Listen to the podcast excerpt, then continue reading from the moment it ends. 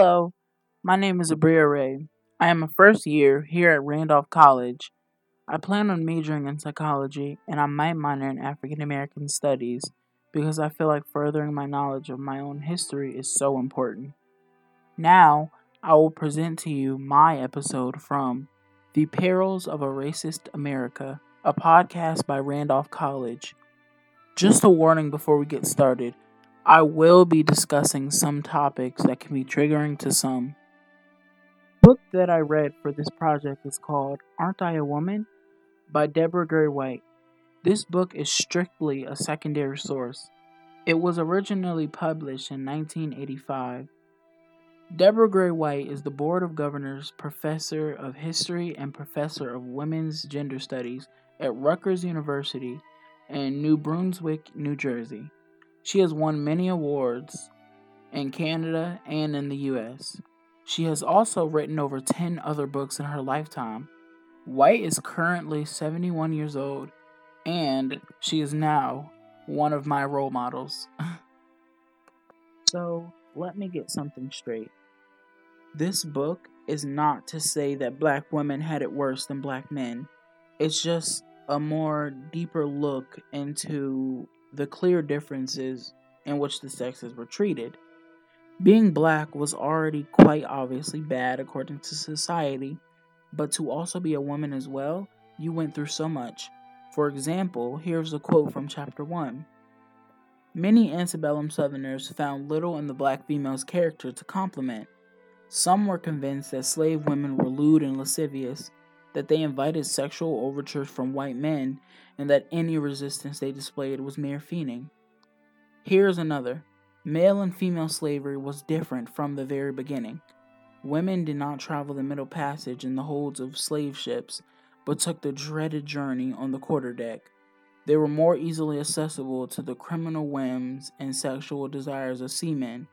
These are only two examples of how women and men were treated. As I said before, black women always seem to have a stereotype thrown at them. The first chapter talks about the Mammy and the Jezebel characters. Historically, white women as a category were portrayed as models of respect, self control, and modesty, even sexual purity. But black women were often portrayed as innately promiscuous, even predatory. This depiction of black women is signified by the name Jezebel. Since black women were considered Jezebels, if they were raped by white owners, it was justified by black women being considered hypersexual and wanting to always have sex with white men. Enslaved black women even got their whippings completely sexualized because of this stereotype. A section from the book talks about this. It says, The whipping of a 13 year old girl in Georgia had sexual overtones. The girl was put on all fours, sometimes her head down and sometimes up, and beaten until froth ran from her mouth. Reading this part honestly made me extremely angry because I know that it felt horrible enough getting whipped, but to have it sexualized, that is so damn sick. Next, we have Mammy. Mammy was the woman that could do anything and do it better than everyone else. Because of her expertise, she was looked up upon by other enslaved people. Mammy is kind of like the grandma character. Everyone went to her for advice when they were pregnant. They just went to her for everything. But older enslaved women weren't treated well by the slave owners because once you were old, you kind of had no use on the field. So the book talks about how they would let the older enslaved women free because they know that they wouldn't survive on their own. They would kill them or they would just keep selling the older woman around until she died. And that's just so sad. We have Sapphire. Sapphire was considered a dominant female. Sapphire is as tough, efficient, and tireless as Mammy. Mammy operates, however, within the boundaries prescribed for women, while Sapphire dominates predominantly in the man's world. So I don't want to give away all of the details from every chapter of this book because I actually want you all to go out, buy this book, and read it because this book was extremely interesting and an eye opener for me. I love how Deborah White uses direct quotes and goes into thorough details on certain topics. I have learned a lot while reading this book, but one thing that I didn't know is that slave owners made sure to treat the pregnant enslaved women better and gave them more benefits so that other women could see that and want to get pregnant as well. This was good for the slave owner because that meant more slave people for him. Apart from this book says that slave owners had a vested interest in keeping pregnant women healthy. The relatively better care expectant mothers received was as much a result of the pressure slave women exerted as of self serving benevolence extended by slave owners and overseers. One thing that is sad, though, is that the women that could not reproduce or had a hard time reproducing often were beat more, killed, or shipped off to different places because nobody wanted a slave woman that couldn't have a child because that meant less slaves for the slave owner and that means less money for him and maybe even a popularity thing because a lot of slave owners like to compete on how many slaves they owned. A lot of the ways enslaved women were treated made me sad and angry, but I needed to learn this, especially because I only really have knowledge of slavery from a man's point of view. Slave women had often been characterized as self reliant and self sufficient because, lacking black male protection, they had to develop their own means of resistance and survival.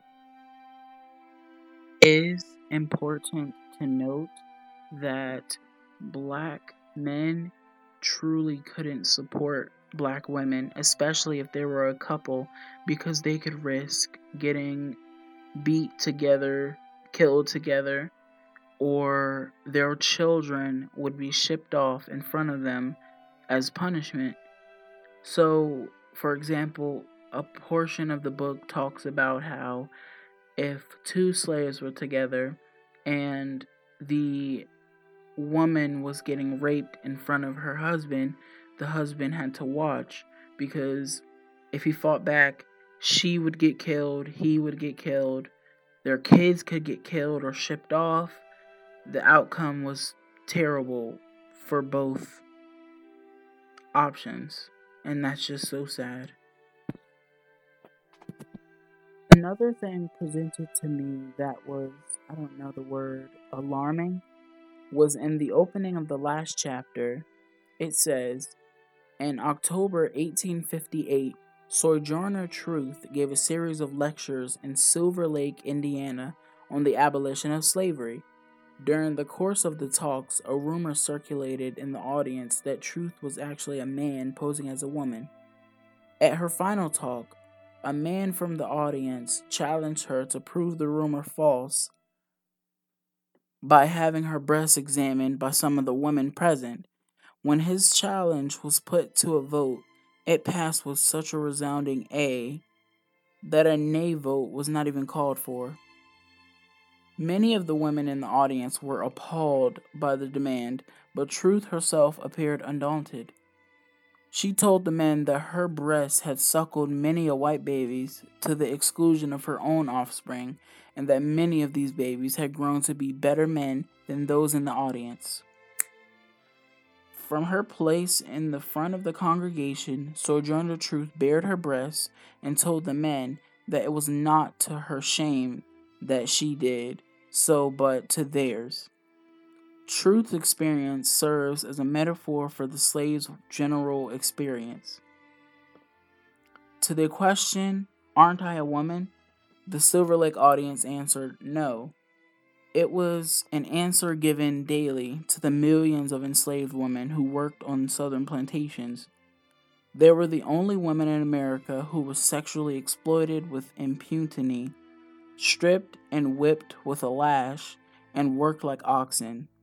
In the 19th century, when the nation was preoccupied with keeping women in the home and protecting them, only enslaved women were so totally unprotected by men or by law. Only black women had their womanhood so totally denied. I know it is a lot to take in. I know. Trust me, reading this, I was to tears almost. I was like completely speechless after this opening because it's like a pattern because black women are still the most unprotected and the most degraded women out of anyone. One major reason why I love this book so much is because it's so important. I know so much about what the enslaved men went through, but barely anything about what the enslaved women went through. Of course, I knew the basics like they treated their babies and, of course, worked in hard conditions, but that's about it. I actually read a couple of the chapters to two of my younger brothers, 10 and 14, even though this stuff is brutal. It's imperative that they learn these things because the American school system is severely flawed, especially when it comes to the Black History curriculum. I have learned so much from my own research outside of school and even on Twitter than I learned in school. And that's not a bad thing, but it's just like, it's sad that if I never did my own research, I would not know any of my history. I would know more about wars and US conflict with other countries than I did about my own history. The most they teach us is slavery is bad and Martin Luther King was a peaceful guy. And that's it. A lot of teachers have said you can just learn about it in college, but why is it that I have to go there to get finally taught about my history? While white kids can go to school and get taught all of their history. At my friend's school, they have a black history class, but it's literally an elective that's half credit. Half. That says so much. Hopefully, things will change in the future. Hopefully. and to anyone that's listening right now, I hope you choose to read this book.